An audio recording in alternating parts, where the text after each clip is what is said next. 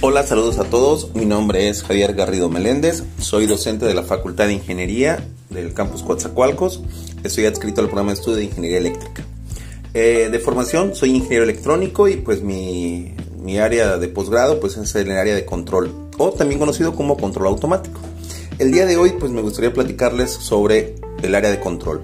Antes que nada, pues valdría la pena decirles que en la mayoría de los casos, cuando un alumno está estudiando una carrera y esta carrera tiene alguna relación directa con lo que es la parte de la industria, de la parte de procesos, parte de transformación, pues lleva alguna experiencia educativa o lleva alguna materia que tiene que ver con el área de control, algún tema o específicamente toda una experiencia educativa. Y lo primero que se encuentran pues es con la pregunta, ¿no? ¿Qué es el control? o qué es el control automático, ¿no? En forma muy simple, pues el control lo podemos definir como que un sistema, una máquina, un equipo, realice cierta tarea que nosotros deseamos que haga y como queremos que lo haga. Eso de cómo queremos que lo haga, pues es a veces un poco complicado, porque pues muchas veces si hablamos en el concepto de tiempo, pues casi siempre queremos que las cosas se hagan muy rápido si hablamos del concepto de gastos de energía, pues muchas veces entre más energía gastemos, pues también es un problema porque al fin de cuentas es un costo. O si hablamos del problema de, eh, si hablamos del concepto de error, que lo haga con el mínimo error posible, ¿no? Es decir, cuando ya llegué al valor deseado, a la tarea que quiero terminar, que lo haga y que ésta permanezca con un error casi de cero, ¿no? Entonces, todas esas características que tiene el control, pues es lo que generalmente se estudia dentro de una experiencia educativa que está inmersa dentro de un programa.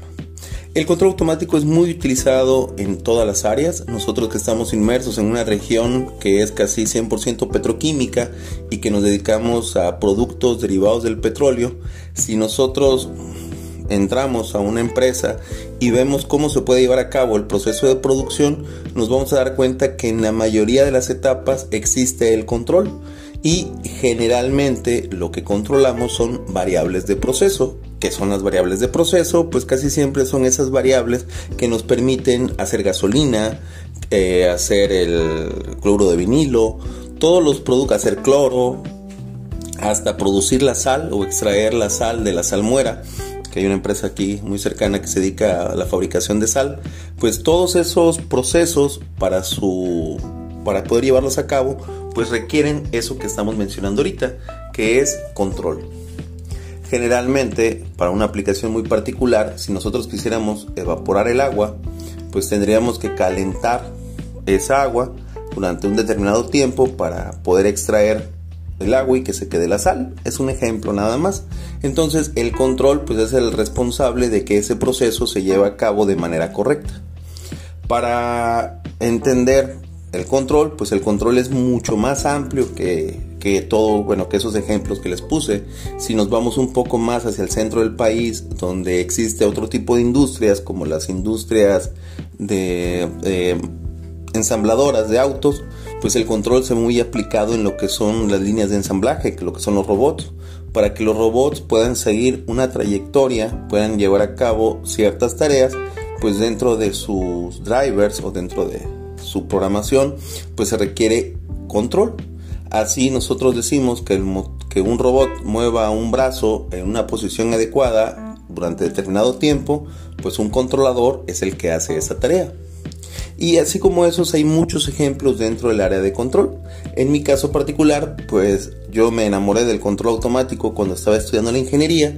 Se me hizo una, un área muy bonita, muy eh, realmente tiene muchas cosas que uno tiene mucho que aprender desde el punto de vista matemático, práctico, de aplicación y de ingeniería.